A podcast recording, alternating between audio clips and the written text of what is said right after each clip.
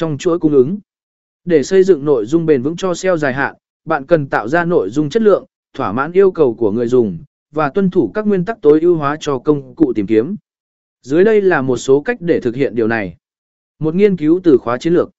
Bắt đầu bằng việc nghiên cứu từ khóa cẩn thận để xác định các từ khóa có liên quan đến lĩnh vực hoạt động của bạn và có lưu lượng tìm kiếm cao. Tập trung vào các từ khóa dài hơn, long cậy họ họ, và từ khóa có giá trị cao cho doanh nghiệp của bạn. Hai tạo nội dung giá